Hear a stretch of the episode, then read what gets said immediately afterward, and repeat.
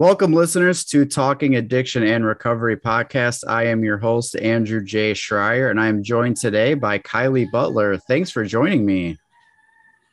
My absolute pleasure. It's awesome to be here. Yeah. Now, the one of the most unique things about us talking right now, it is 6:30 p.m. my time, and it is 7:30 a.m. your time because you are located in a much different spot than Wisconsin. Where are you from? Mm-hmm. So I'm in Bali, Indonesia. I'm actually from Australia, but I'm, i live in Bali. Yeah. And so we are 13 hours ahead of you. So coming to you from the future, it is, yeah, Friday morning here.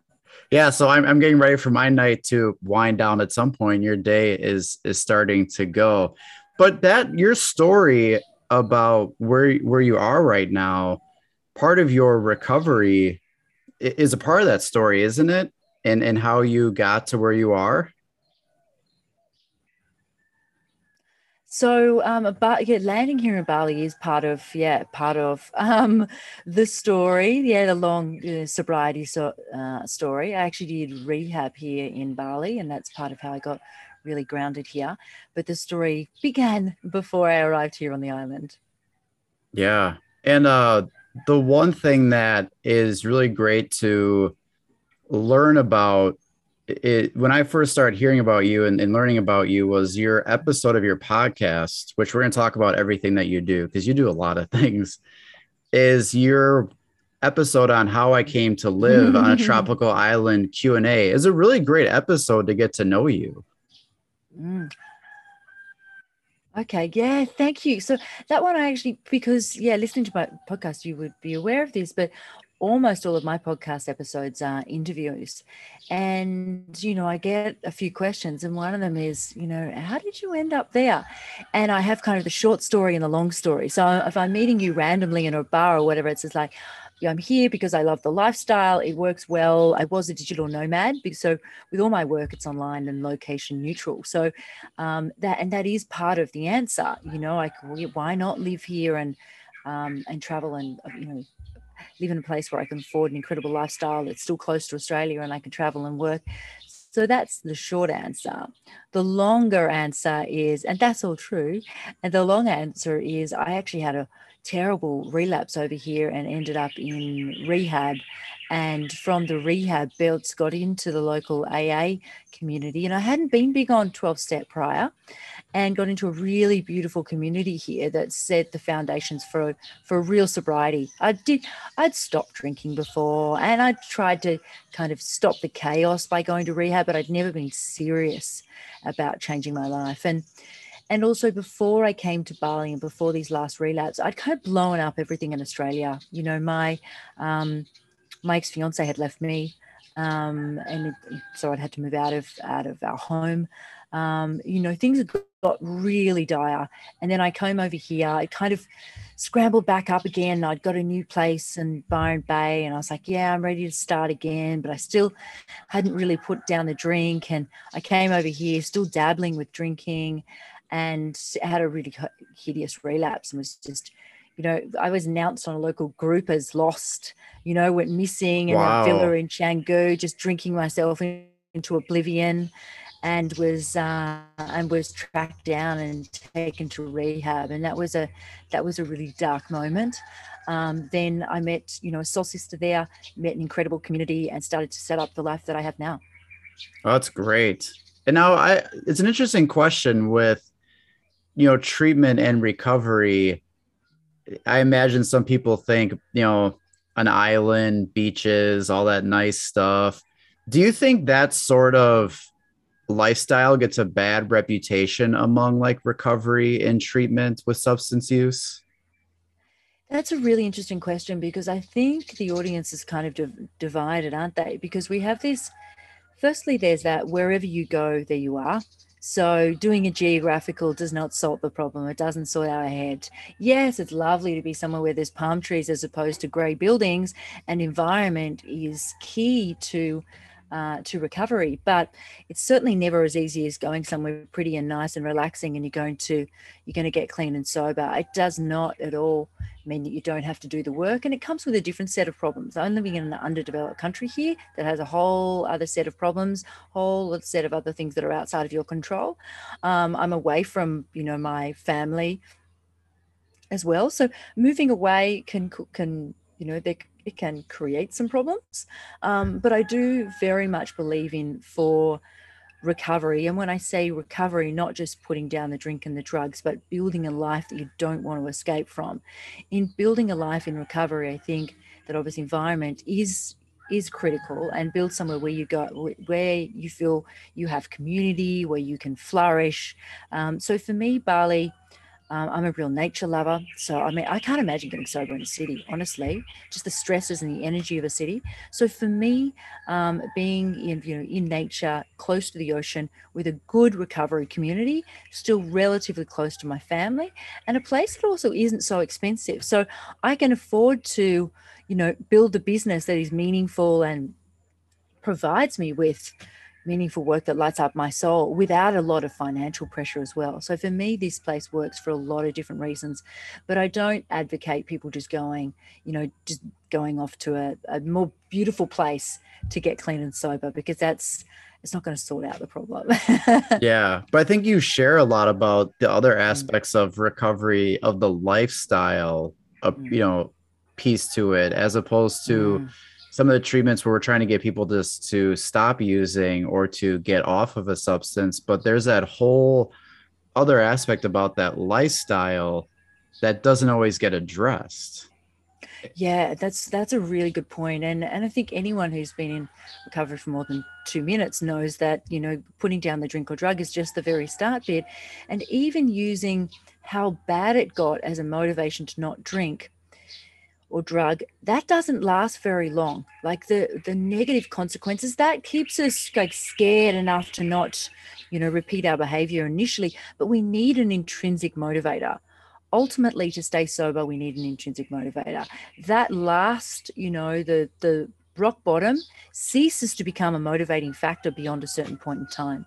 Right. so it's so and when I talk about that intrinsic motivator, we need to build a life that we that that is sober, that we're going to love, to want to keep it, as opposed to, I really have never seen anyone be happy in sobriety when they've lived exactly the same life but just pulled the drinks or drink or the drugs out of it.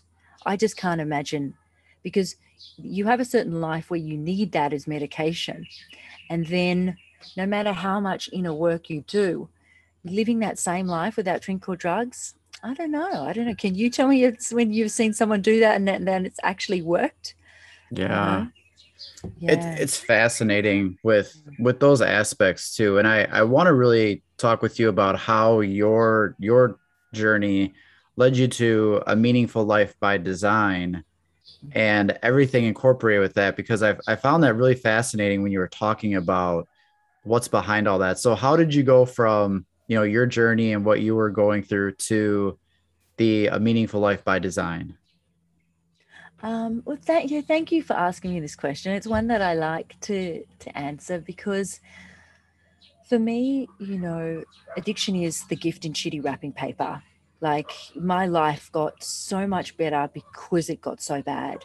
And you know i really did have that kind of phoenix rising moment. And i'm really grateful because for some people that use drink and drugs and technology and sex or whatever, and they numb and dumb and distract through these things, they can kind of get by in life with a reasonable level of unhappiness, lack of fulfillment. But for me, things got so bad. And the gift in that is I had to reassess everything and, and start again and build something that I'm that was that was real. And what I found in my prior life, so in addiction and drinking, there's there's sneakiness and this lying and this we cover things up and it was not a real authentic life. Now i'd already been on the journey of of self-discovery on the spiritual path but i wasn't true to myself because i was still still drinking and drugging. I was still abusing my body but talking about living healthy you know and it all just so there was all this shame wrapped up in that as well.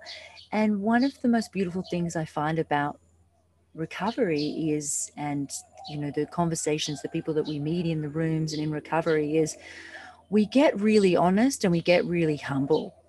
And in doing that it means that we drop the walls drop, we drop the facades and we show up as who we truly are. And the beauty of that is that we then connect get to connect with another human heart to heart in a really meaningful honest vulnerable way. And I really believe that the beauty in my life now is because I have these heartfelt, honest, authentic connections with other humans. And so through this journey of getting sober and having to get real and having to be honest with myself and having to stop the, you know, the BS, what's happened in that journey is that um, I've now built a new life, a better life that is intentional, that is real, that is meaningful, that is fulfilling. So now I'm very clear on um, okay, you know, what are my values and how do I want to live my life? How do I want to show up every day as the best version of myself? What do I want my life to look like? What relationships do I want? The um, the people who are going to be the most intimate ones in my life, you know, they're going to be aligned in my values and you know how can i bring my work my um, my unique gifts to the world in a way that's meaningful? So everything about my life is is intentional and purposeful um, very far from the lies and the deception and the denial and the facades and the masks you know of um, of life pre pre recovery and so what that's meant is that you know i used to work in corporate uh, I used to work in senior people and culture and, and HR roles. It's like, how do I use those skills for good, not evil? Flipped them on their side and became a career coach. And um, and then, yeah, what else do I do in terms of wanting to serve and wanting to help? So I'm, you know, you know, so far sober. Um, so how do I um, help others on that journey, help alleviate suffering, help empower others, help inspire others. And that's just meant a life that means a business that is uh, career coaching and recovery coaching. I've got a few other businesses as well, obviously the podcast host. And yeah, a life that I that I live that is meaningful and intentional by design on purpose. And then um, I, on my podcast, share the journey of other of people who are also living very intentionally and purposefully, um, in the hope to inspire and empower others to um, to live a life that is that is richer and more meaningful. And a lot of that richness and depth comes from sobriety and honesty and humility. And I've got a really I'm interested to know this this question because I and mm. Listening to you talk about it, the word intention gets highlighted a lot, and I believe that's a word that is one of those not talked about enough in addiction and recovery and in treatment. So if you were to ask people like when they went to recovery or they went to treatment, uh, you know, when the when's the word intention ever talked about? What have you ever explored with intention? I'm guessing there'd be a lot of like crickets, like that. That's not a common word that you hear, but you really strongly emphasize the need to have that. So, how do you look at applying intention to to someone's life? I think that's a big missing question. Mm-hmm. Okay, so applying intention to an individual's life. So, because what we're what we're talking about there is ensuring that the person is living every day on purpose. So, like if I, I sometimes I kind of do this little analogy. So, life when we're still out there drinking, drugging, but just it's all about feeling good, the next high, external validation, all that kind of stuff. So we get all this stuff from outside that makes us maybe fill the hole inside, but we, you know, we get by. But then we no longer have our medication. So how do we live a life that mean that feels fulfilling and like it has purpose? Well, we do that through bringing a level of intentionality to it. So really un- getting clear on who am I? Why am I here?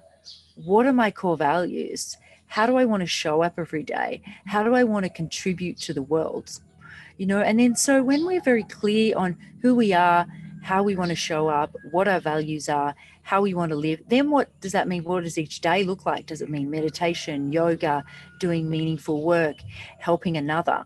When we really get clear around it's it's a we talk about in recovery a kind of a spiritual awakening if we talk about the 12 steps yep. you know so and what does the spiritual awakening mean well it means getting awake it means stop being unconscious stop being unintentional to me it means start being intentional so you're awake you're aware how do you want to use this bloody life that you've got you know no more stuffing around no more the alarm goes off deal with that throw some coffee down. You get to a meeting, you know, life comes at you and you just bat it back off. Instead of doing that, we've taken the work and the time and the effort and the blood, sweat, and tears to get sober. So now that we've done that, how do we look at every day and go, you know what? This precious gift that is life, what do we want to do with that? You know, we're clear, we're focused, we're grounded, we're centered. And I'm also talking about not just putting down the drink or drugs, but doing the work to get emotionally sober as well. Because there's there's big process when, you know, addiction is the pathological soothing of a deep psychological wound. And if we just right. put down the drink and the drugs, that doesn't deal with the issue. And when when I, when I talk about when we're actually on the path of true recovery, of really finding a level of center and groundedness, then we've got the luxury of going, hey, what do I want to do with this amazing life? you know it's my choice I think yeah, I'm really... no longer shackled by drink or drugs or right. having to like even do uh, like um, uh, legal activities to get my next fix or or lie so that I can get drink into me so that I'm not in pain anymore. Once we've cleared all that, what an opportunity we have to live a life that's meaningful.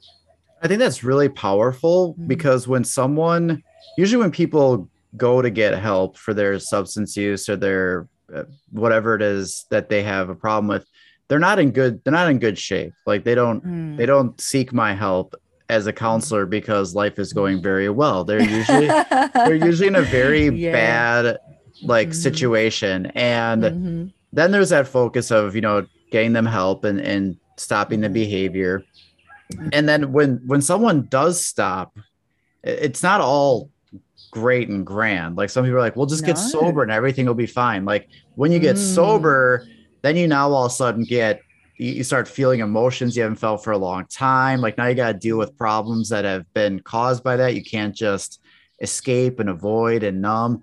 But I see people get um, stuck in what I call no man's land because now they get sober.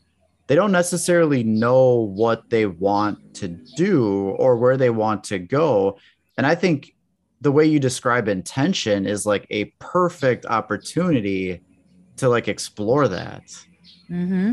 To be like, now that you've done absolutely. that, like, what do you want? Like, who are you now without the substance? Like, what do you want to do with it? What What is your your values or like? I think that's a great opportunity to continue to foster that change versus some people who just kind of stick in no man's land. They're still waiting for like mm. things to be given to them. Mm-hmm. You know, mm-hmm. like they get sober and they're like, okay, now I should bring you know, me. Okay. I'm here, God. I'm ready. Let's just like kick the good stuff start happening. Yeah. So yeah. I, I I love that about mm. you using the word intention and really emphasizing it because I, I believe it's not talked about enough. And that can be really powerful in, in helping Super people powerful. with that gap. Yeah, absolutely. And exactly what you're saying to, to move out of that no man's land, to build a life that you don't need to escape from. And it's, and whichever, whichever way you get sober, if you put it down yourself or you do 12 steps or rehab or smart or recovery coaching or a clinical psychologist or whatever method or a combo, like I like a bit of a combination. If you're getting truly sober, um, then you can there's some level of work that's done in that some level of why did i drink or drug in the first place what was i looking to numb you know or what was the pain that i was dealing with and once we do that work once we pare back we're then in a place to be on the road to more self discovery, on the road to asking and answering the questions of who am I and what do I want from this life? And I don't know if you remember this in terms of when you first get sober. When we're when we're drinking and we're drugging, and it takes so much mental activity as well, all of a sudden when we put that down, the days become longer. We've got a lot of time to fill in. I wake up between five and six, you know, there's and there's no numbing, jumbing, and distracting in that time. So we've got this life and it's it's it's a gift. What do we want to do with that? Because it's yeah. painful if you're just white knuckling it through that. Yeah, there's so much time because everything, mm-hmm. you know, it's not just the at first people think it's just the using, but it it also becomes the time it takes to get substances or get mm. the engage in the behavior then it becomes thinking about it mm. when you wake up in the morning or you can't your day can't get started and like you you basically become preoccupied that's where preoccupation comes in and that has consumed so much of a person's life you could even make the argument that the preoccupation with it can consume someone's day more than the actual time they're under the influence of a substance oh, yeah. absolutely absolutely now I have a very interesting question to explore with you. I'm mm-hmm. I can't wait to ask this is you know, entrepreneur. There's a mm-hmm. lot of things that you've done to take risk in not just your journey, but with like your your your business and, and stuff that you've been doing. Mm-hmm. How does that fall into line with when we talk about risk? And I've I've heard you mm-hmm. talk about like that there's some risk that we we do need to take However, a lot of times in the recovery world, we are like, no risk, no risk taking. There's been too much risk taking. We need to avoid risk. We need to eliminate risk. We need to minimize risk. But, you know, you talk about like there are risks we do need to take. So, how do we balance that risk that's going to be good for us as opposed to the the old lifestyle of risk that put us in bad situations? Yeah, that's that's a really good question, and especially in early sobriety, where particularly emotionally vulnerable. So it's not necessarily the, the, the time to go. You know what? I hate my work. I'm going to quit, and then put yourself in a position where you're a lot in a lot of financial risk, or yeah, the relationship's not working, so we're just going to ditch that and start making these decisions. I think it comes from well, I think any risk really should be about a calculated risk and taken at a time. So working with someone like say for example so all the career coaching uh, that i do when someone comes to me and they say i don't know what to do next with my career. I'm unhappy or it could be any transition. I don't know what to do next with my career. I don't know what to do next with my life. I'm not sure you know i want to move whatever. So it could be a significant transition. Let's even take the word career out of it. The first piece of work we then do if if you've got this level of uncertainty about a big decision in your life often it also comes from well who am I? So the work that we then step back and do is, um, and this could be done with a coach, a, a therapist, whatever. Who am I? What are my values? What matters to me?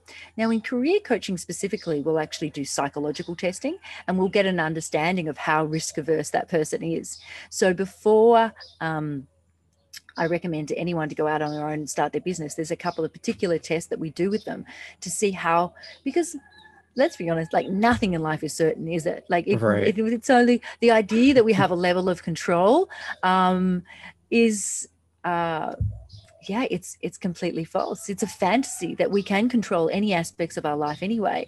So there's yeah, I suppose there's a number of ways of looking at this. It's firstly um, making smart risks. So understanding where you so working with someone, a coach, psychologist, or whatever. Where am I in my journey? How comfortable am I with risks? Any risks that I'm taking, how aligned are they to sobriety and you know what's going to bring me meaningful work and a relationship that's healthy? So making those intentional decisions um, not just mixing mixing things up. So it has to be about well thought out purposeful intentional decisions. Um, going back to you know accepting what we can't you know can't change and having the courage to change the things that we can. And therein lies the wisdom knowing which of those you know it is that what what we can change. But i think um, it becomes you know smart intentional decisions once we have a level of emotional sobriety and we're in a position to uh, to make those changes. And i don't think um, living a risk-free life, avoiding things is necessarily safe either. Because I mean, if this global crisis has shown us anything, is that it has how out of control our whole lives are anyway. So I think falsely holding on to something with an illusion of like that's controlling as well, isn't it? You know, so yeah, it's the the wisdom to find that line around what's safe and and doing it with with a sponsor, with a coach, um, with other people you trust when you feel there's a level of emotional sobriety. And I've seen that too with people who I think genuinely are trying to help because they look at someone who gets sober and it, a lot of like fragile, like they're very fragile mm. early on, and especially that that first year is really big with with sobriety. And I think a lot of like family members, loved ones, you know, like therapists, counselors, all that, they they know the the concerns with relapsing and everything like that is they're they're really fragile. We want to like protect them and, and keep them mm-hmm. away from Wrap all risk. and I and I've, totally. and I've and I've heard things where you know I've had a, a a patient or a client tell me they want to start their own business right out of getting out of treatment and they haven't had a job in years. A part of me is like, well, I don't know if they're like, is that really setting your sights like really like way too high. Like are you about to like unrealistic expectations is, is a yeah. big thing that we talk about. I think i think you you, you bang on here and, and when i say like yeah making big decisions like that so yeah okay yeah just got sober i'm going to quit my job and start a new business. Like there needs to be an assessment that you have all the tools to, to make that change. So if it's starting a new business that you have that stability and groundedness. So if say for example, you know, somebody was to come to me, they're getting newly sober, exactly this, I want to start my own business, I'd be like, that's wonderful. Okay, let's work through that. What's driving you to want to start your own business? And also, I'm a big advocate for running to something, not from something. So if it's just because they're running from the shit show that they've caused before or the drama, we're like, yeah, stop and let's make purposeful, intentional decisions. Okay, so let's get clear on who you are. What are your unique gifts? What are your skills? What does the market look like? What, what will the world pay you for? And then we can make, and we can map out a plan. Okay, you might be doing therapy and recovery coaching whatever for another six months. You're going to start investigating these different ideas and opportunities. So it's about, you know, it's really about working smart. So um, yes, there can be an uh, an element of risk in your life, but of course we are more vulnerable in in early sobriety. So yeah, I certainly don't advocate doing anything anything crazy, and and it depends on where you're at in your journey, really.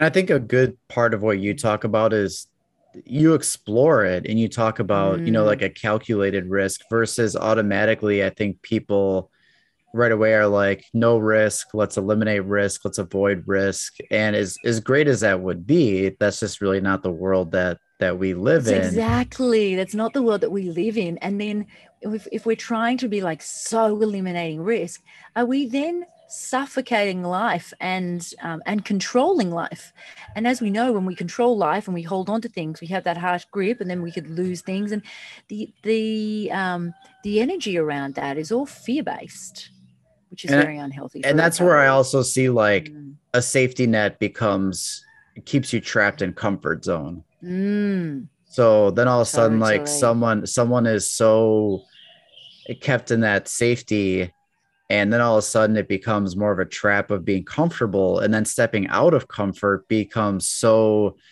distressful where i see people like they they hold they hold themselves back they want to do things but they're so afraid of of the risk. And then you also see sometimes love loved ones family members you know even counselors therapists you hear some people dismiss some things about someone's ideas or dreams because it's seen mm-hmm. as risky you know like they're not ready for yeah. that they're and i don't think we need to dismiss it i think your idea of let's talk about it let's explore mm. it and let's make a mm. calculated mm. decision mm. is something that's really not done very often in like the traditional substance abuse type treatment or counseling so i love that yeah, aspect think- of it and I think you're bang on in terms of that getting stuck there too, because I see that in some of the communities or I'm in the recovery community here, and I was in the recovery community in Byron Bay. And there was some of that kind of old school thinking, which essentially is fear based. And it's also true, like, if only if I keep all these elements in my life, I can stay safe, which is kind of dangerous because life is changing and those elements are going to go out. Like, I've, I know someone who's like, I do my breath work in the yoga and I do my, my, my meditation and I do my meetings and then I have to do all this to stay sober. That's a risky position to be in you know, having that dependence on needing these certain elements of control. And I think it needs to be a process. But what I have seen before is in this recovery that I was in, and the last one too, this also people using that as a bit of an excuse. You kind of get sober, get comfortable, and then your life is just meetings and coffee, or over here, meetings and coffee and surfing. And look, mm-hmm. if that's what you need to do to stay sober for whatever time, no freaking judgment because I made mistakes for too long around throwing myself in. Like, I would also, what I did in my early kind of it's, I can't even really call it early journey to sobriety. But when I was dipping my toe in the water of getting sober and going to rehabs, I'd get out of rehab and I'd get, I'd start ra- racing, like sailing again. I just, I just so, you know, I'd pick up all these old hobbies, and it was crazy. Like it was crazy. I went way too far the other way, but I wasn't. I also wasn't ready for sobriety then yet either. So I think it is the middle way, you know. The um, and if I was, if I had to, you know, get sober do a meeting every day for a year not be in a relationship, not make any decisions. That's not a life that I could stay sober in, honestly. So I think there does need to be some, yeah, people need to make the decisions that are based on who they are, that are right for them, with a trusted coach, psychologist. If they could even over a sponsor, a sponsor, a sponsor can help you through the 12 steps. Mm-hmm. But I mm-hmm. think work with professionals and loved ones to make these other decisions. Don't make rash decisions, make well thought out, intentional decisions that are aligned to not running from something, but aligned to where you want to go. Yeah, I think that's a great way of looking yeah. at it and tying in that that intention. And you bring up a really another good topic that I wanted to ask you about was I've heard you talk sometimes about like having you've you've looked at like you've done stuff with like gratitude you've talked about being out in nature you've talked about i'm pretty sure i remember hearing about having um water with or hot water with lemon is a mm-hmm. part of like yeah. your and and when i've heard you describe some things you it it sounds like and you can shed more light on this that sometimes that routine and that like structure and stuff has has changed at times Mm-hmm. It, it hasn't been where you do all these things every single day, all the time. Like there are certain times where you've you've done some things to help you out or to be a part of your routine, but it's it hasn't always been the same thing all the time. Is that correct? Yeah, that's that's correct. But I will say that I'm a huge advocate of having some really good nurturing um, mind, body, spirit, you know, practices and habits. Um, as much as addiction is a complex neurological condition, we cannot pull the mind and the body apart. They are so intertwined. And um, and uh, honestly, if I look back on all my periods of when I'm traveling well in sobriety and when I'm not traveling well, and just when I'm traveling well in life, you know, is when I'm committed to the practices. So, uh, back to that kind of starting every day with intention. So, for me, it's about I choose to live in love and not fear. So, and to do that, I need to make, you know, conscious, purposeful, meaningful intentions to set up my life like that. So that means so, what a typical morning might look like is that first hour. Now, I will quote, um, I'll credit Hal Elrod for the term the miracle morning, um, but you can do any kind of combination of this. But he's somebody who started a movement around this. But the idea is that we start up, if we set up every day with intention and with purpose, and the rest of the day lives like that. So, as a sober person, setting up the day that um, who do I want to be and how do I want to live? So those decisions have already been made, but then there's practices to support that. So when I first wake up, when I'm just opening my eyes, I might say the serenity prayer and do some visualization. So really powerful and kind of how I'm going to show up, how I'm going to live my life. Um, then the first thing to, to I, I, and I go through periods. Sometimes I do intermittent fasting, sometimes I don't, mm-hmm. you know, but it's something symbolic of nurturing the body. So um, some uh, hot water with lemon in it um, makes the body alkaline. So it doesn't really matter what you do, whether you have tea or whatever works for you. But it's kind of it's the um, it's the intention behind it. I'm going to nurture my body straight off the in the day. Then there is um, normally some yoga um, or exercise and a swim. So in that first hour, and we can also add on to that, depends, even with more business clients, will add in getting clear, clear on what your goals are. So in the morning, kind of the some kind of prayer, meditation, visualization, yoga or exercise, something, whether it be green juice, a smoothie, uh, you know, a, a tea, but something that's going to nurture mind, body, and spirit. And really, so it's not that ah, the alarm goes off and I'm just going to react to life being thrown at me. It's like, I'm going to stand up and decide who I want to be, how I want to live this life. And I'm going to start by nurturing mind, body, and spirit. And then the rest of the day can roll from there. So you kind of start on this high of how you want to approach your day. And I think I've, and I'm curious to know what your thoughts on this. I think some people, and not just people with substance use, but in general, I think people sort of do it backwards. Like they're thinking if they wake up and they're in a good mood or they're uh, like things are going well, that then my body's going to feel good and everything's going to go well. Like they kind of hope that up here starts off good and that will mm-hmm. dictate like the rest of what's going on.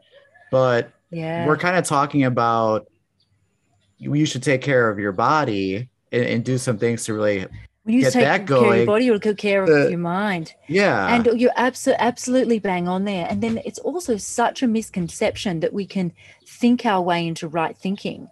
We actually can't. So what happens with um, in our mind, we have the cognitive control network and the autobiographical network.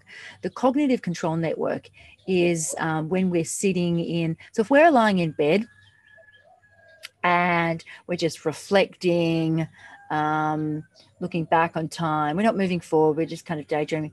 What can happen then is a lot of shame and anxiety can come up. But when we become task positive, goal oriented, when we start moving forward, what happens is we move into the cognitive control network. The cognitive control network puts the brake on the autobiographical network and the cognitive control network. So that's task positive, goal oriented. So that's just doing little things that makes it stops the anxiety and makes us feel good. So in, when we're in bed and we go, you know what, I'm just going to do five minutes meditation and I'm going to go and stretch before I start my day. So all these little things, I'm going to go and have a healthy green juice. All these little things start our thinking like they move us into good thinking and they move our body into action. And then all of those actions in the body then move the mind into positive thinking as well. So that's when we get up and we get exercises and we have the mind starts working in our favor as well. So it's then it becomes this beautiful loop as opposed to kind of you know any kind of negative um, feelings in the body that cause negativity in the mind and vice versa.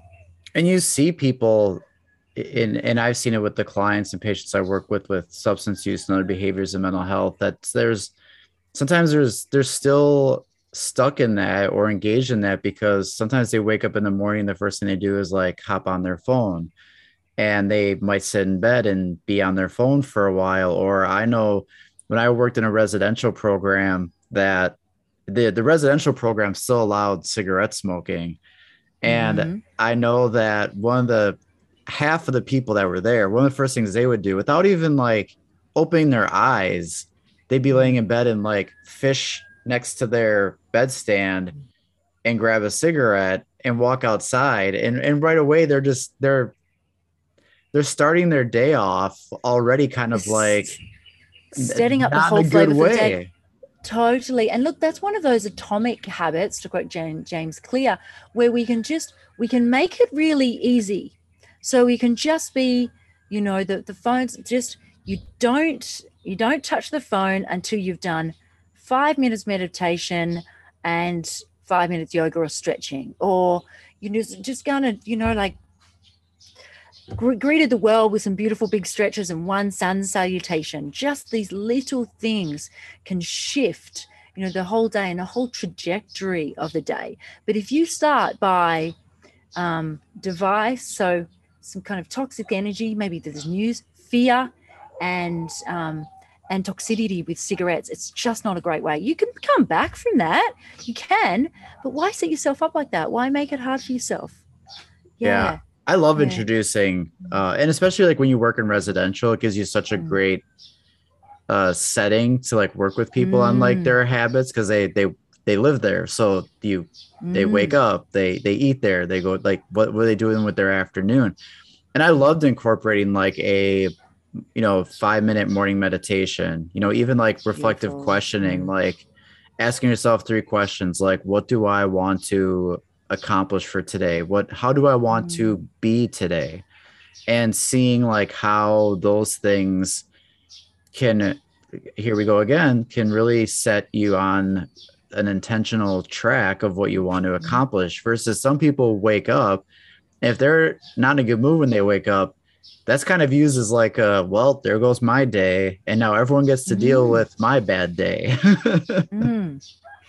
So I, I like that idea of, you know, incorporating those things and those little things that I think people ignore is what can be a, a game changer. Like they don't come with the big wow, like, oh my gosh, five mm. minutes of meditation or hot water and lemon. Like that's going to change things. And it's like, it's not going to like change you overnight, but those things but those happening. things, well, it's like James Clear talks about that, you know, that 1% changes is 360%, you know, percent over a year. So if, if you start out in, and that's bang on, if you start, if people get into these habits in, in early recovery in a residential program or whatever. It's funny when I was in rehab, I got all the everybody. I'd start making everybody else hot water and lemon in the morning, and sometimes some of them would come and join me for a little bit of yoga before we started the day the people who were typically like, oh my God, I hate the morning. I'm not a morning person. I'm like, yeah, you know what? You could challenge that thought. That's a belief system that's become a self fulfilling prophecy.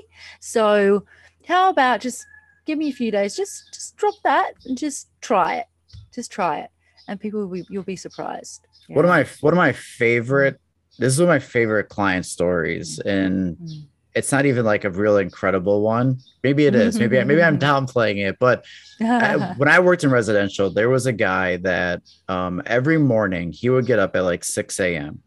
and he would go outside and he would shoot basketball. He would take 50 free throws every morning, and not everyone else liked it because it's basketball bouncing at in the morning, but he did it every single morning and it, he was getting close to being discharged and it was like the the last morning i was going to see him and I, I pulled up and uh, because I would get there early and I would see him and he's like, you know, I'm really gonna miss this. And I was like, well, miss what? He's you know, saying I'm gonna miss like shooting basketball. You know, like I'd wake up and it got my breathing going. I moved around. Mm, my mind was so good. My mind was clear.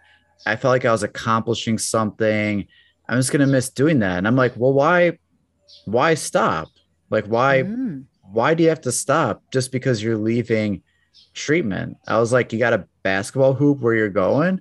And mm. the answer was yes. But mm. it was sort of like seeing that as something to do in treatment as opposed to mm. something that I could do in my everyday life or something like that. It's like you kind of missed that point. Mm. But even something yeah. like that was, I think it was really important for his recovery. And, and I, I wish yeah. he would have kept doing that when he left. Yeah. And look, we're not victims of our circumstance, you know, like really, even in the most living in the most basic conditions, you can put a routine in of meditation and yoga at the start of the day.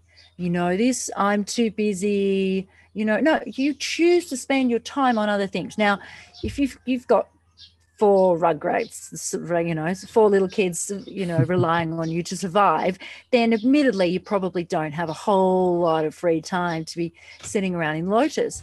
But but for the majority of us, and even the busiest of us with the highest demand, you can still look at your whole day and five, find five minutes to clear your head or to drink something that's going to soothe your soul or just or just being more mindful in the morning just slowing down and being present like giving a kid a hug and being there, you know, rather than rushing through life and not even realizing it. Yeah. I love to see stuff like that, like talked about and, and incorporated more. I, I know we're we're much better where we're at today than when we've been in the past with things like that. But I still think mm-hmm. there's just not there still needs to be that push into keep including those things because I still see a lot of people not taking advantage of it, not doing it. Um, they don't have time for it. These little things that can really add so up. easy now too. We've got apps. If you can't meditate, they'll show you how. Yoga, all of those things. Like really, um, yeah, we need to not. You know, people dress up um, uh, excuses as as reasons, and they're not. They're excuses. Yeah. Uh, so what you you do a lot of stuff with the the the life coaching, recovery coaching at the the podcast. You, you've got plenty of stuff. What is in store for you with what you are still looking to do as far as you know giving back and all the work that you do what what have you been looking at doing or continuing to do so, in terms of what I'm doing right now, um, I recently launched a new business uh, from here on, which is recovery coaching, specific recovery coaching, which is a combination of cognitive behavioral therapy, motivational interviewing, um, traditional coaching methodologies, really all around setting up your life for success in all of those quadrants career, health, finances, but all based around recovery. So, recovery coaching, and that's all done you know, with clients around the world over Skype. So that is a big focus of mine doing the recovery coaching and um, working to build up some group programs there as well. So I'd like to, especially in this time of global crisis, provide what we would find in a normal situation, like a group therapy session, do, doing some of those with, with Zoom. Um, you know, I continue to give back to meetings here. I also give back in terms of um, other charity work. So on the island here, um, it's a pretty difficult time. It's an island that relies 80 to 90% on tourists and it's locked down. So uh, service work is, is big for me. And really getting more people on the, the podcast to help share their inspiring journeys um, with others. And I continue to do one on one. My career coaching is a bit of a slash of career coaching slash business coaching because I've launched a few businesses um, myself. And yes, yeah, sometimes it's combined with recovery coaching and dash of Buddhism. yeah. Now I have a great question that that I'm I just thought of as you mentioned that with because you do recovery coaching and you also do like career, do you get people that come to you thinking like if I find the right job or if I find the right career that's going to make my life better or that's going to be the missing piece? Because I see a lot of people tell me, you know, I just need this job and I'll be okay, or I need like this if I can get this work, I just need to work and I'll be fine. Like my recovery will be good. And I see that not work time and time again, but I still hear it from so many people. Do you get that sometimes?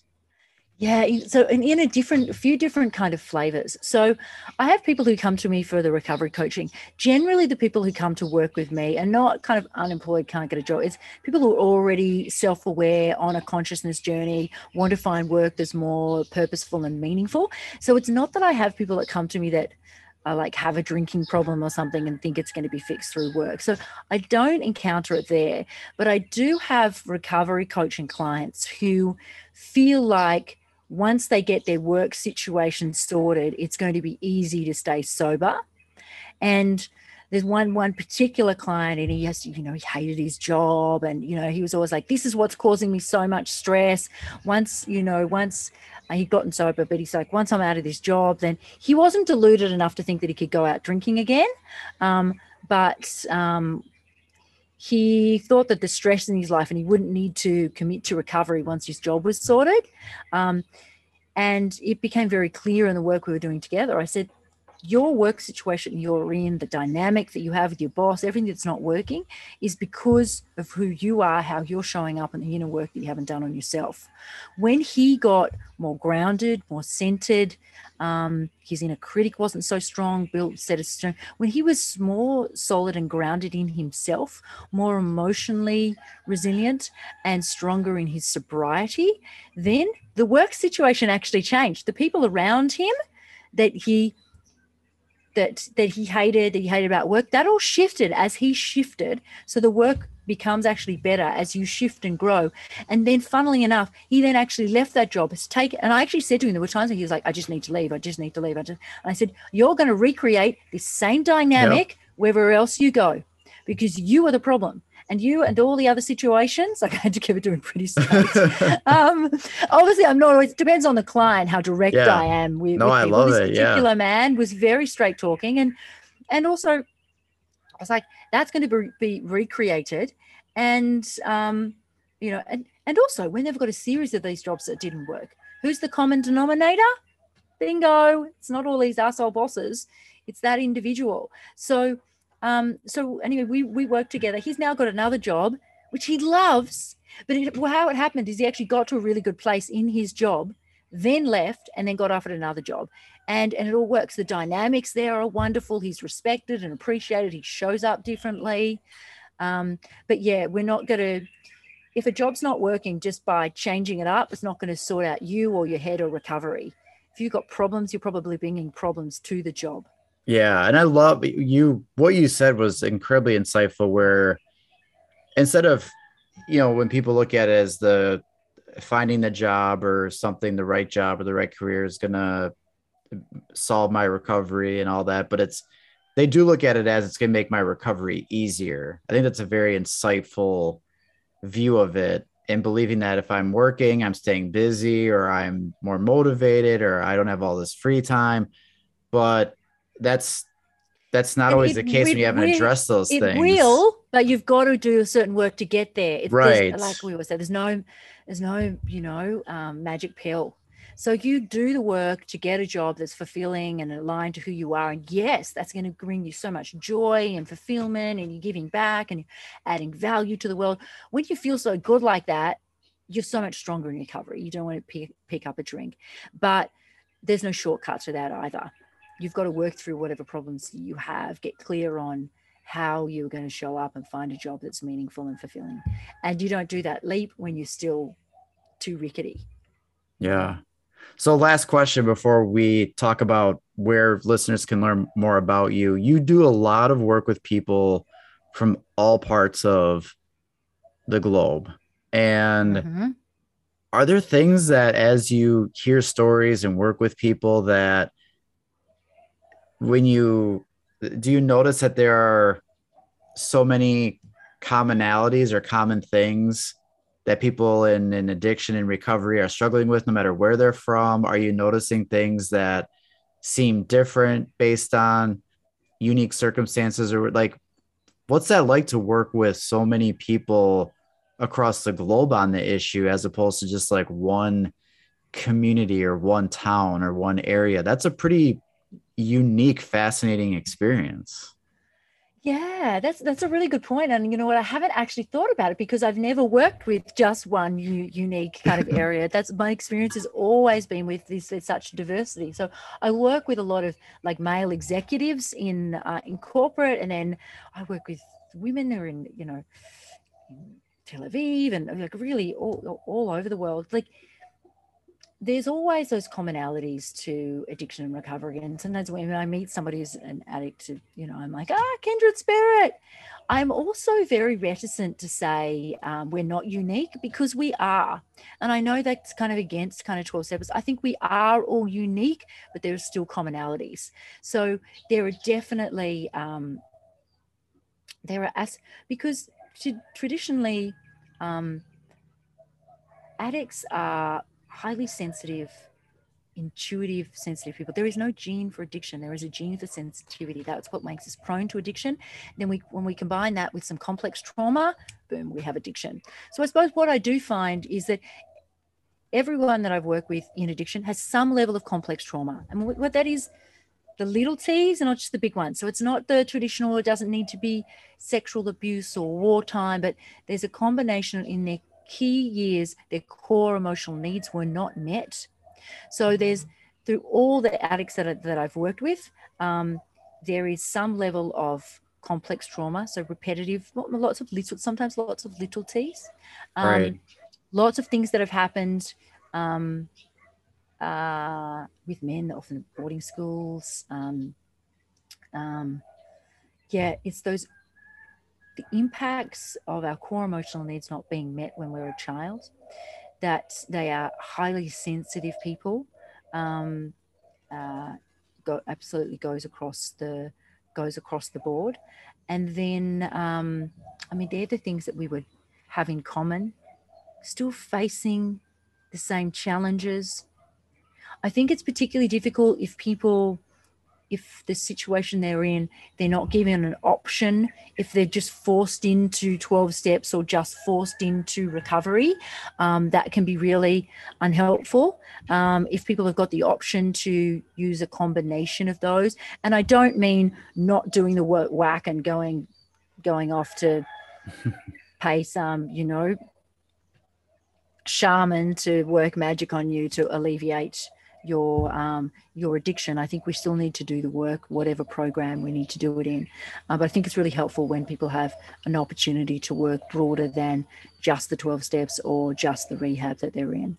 Yeah, I think it opens up to more of the full like mind, body, spirit, you know, everything. Absolutely. It needs to be addressed as mind, body, spirit everywhere. And people struggle when it isn't, when they're when it's only looked at from a, a cognitive perspective and again commonality across all boards. Um, just putting down the drink or the drug is not an, not enough. What was causing us? So there needs to be work with a coach clinical psychologist some type of other healing to work out what what created this hole that we were looking to fill in the first place. And i imagine you you learn a lot more about these options or these services that are going on around the globe because depending on where someone is how people view healing or how they view spiritual stuff or how they view taking care of your body those there's got to be a lot of differences going on. There's got to be some central themes but how that's viewed is that's got to be some incredible insight and knowledge you get when you have these conversations. There is like i tend to i suppose i'm in a position where i'm exposed to where i am in bali there's a very big spiritual community. So and there's a very big recovery community. So I'm exposed to kind of all of it. So you've got, um, you know, so you've got 12 steps, you've got rehab. We start with the, you know, traditional ones. We have uh, recovery coaching. Um, we have all types of healing. So, you know, you have obviously meditation, yoga, you know, kinesiology, you have plant medicine, um, psychedelics, um, which I believe play can play a big part too not in early sobriety. Um, but yeah, so I've been exposed to a lot a lot. That's being talked about a lot more too with the psychedelics. That has been definitely a growing. Well, the science behind it. I'm a big advocate of the neuroscience of mental health and addic- and understanding addiction as a complex neurological condition. That said, I'm a bit woo woo and I'm you know into um, yoga and meditation and everything else, but really, and it has to be the mind, body, and spirit. But the science around uh, what psychedelics can do is very powerful. And you're seeing that in in Bali? Like you're seeing that? Plant plant medicine's big in part of the recovery community that I'm in. Part wow. of it, not at all. Another part it is. Yeah. Wow. I, I feel like I need to go there and, and tour and see what this all looks like as as a, a different part of, you know, what recovery looks like and what, you know, taking care of all aspects of the human and the body and the mm. mind and the spirit and that's a really all that. Call. We're looking at all aspects of the human, and of course, that's going to make us so much stronger in recovery. No magic yeah. bullet, but yeah, absolutely. So if listeners want to know more about you, we've talked about your podcast, which is A Meaningful Life by Design. I highly mm-hmm. recommend that. The I haven't listened to all of them, but I've enjoyed all the episodes. Like that favorite one, I said if people that Q and A one's a great one just to get to know you, and then learn more about what you do, you know, where you got to, and all that. I think that's a fantastic one to to start with. And they can find you on social media, right? Mm-hmm. Yep. So the best um, best place to go is um, uh, a meaningful life by design. That is my Instagram handle. So um, a meaningful life dot by design. Um, but if you put in Kylie Butler or Meaningful Life by Design, you'll find me.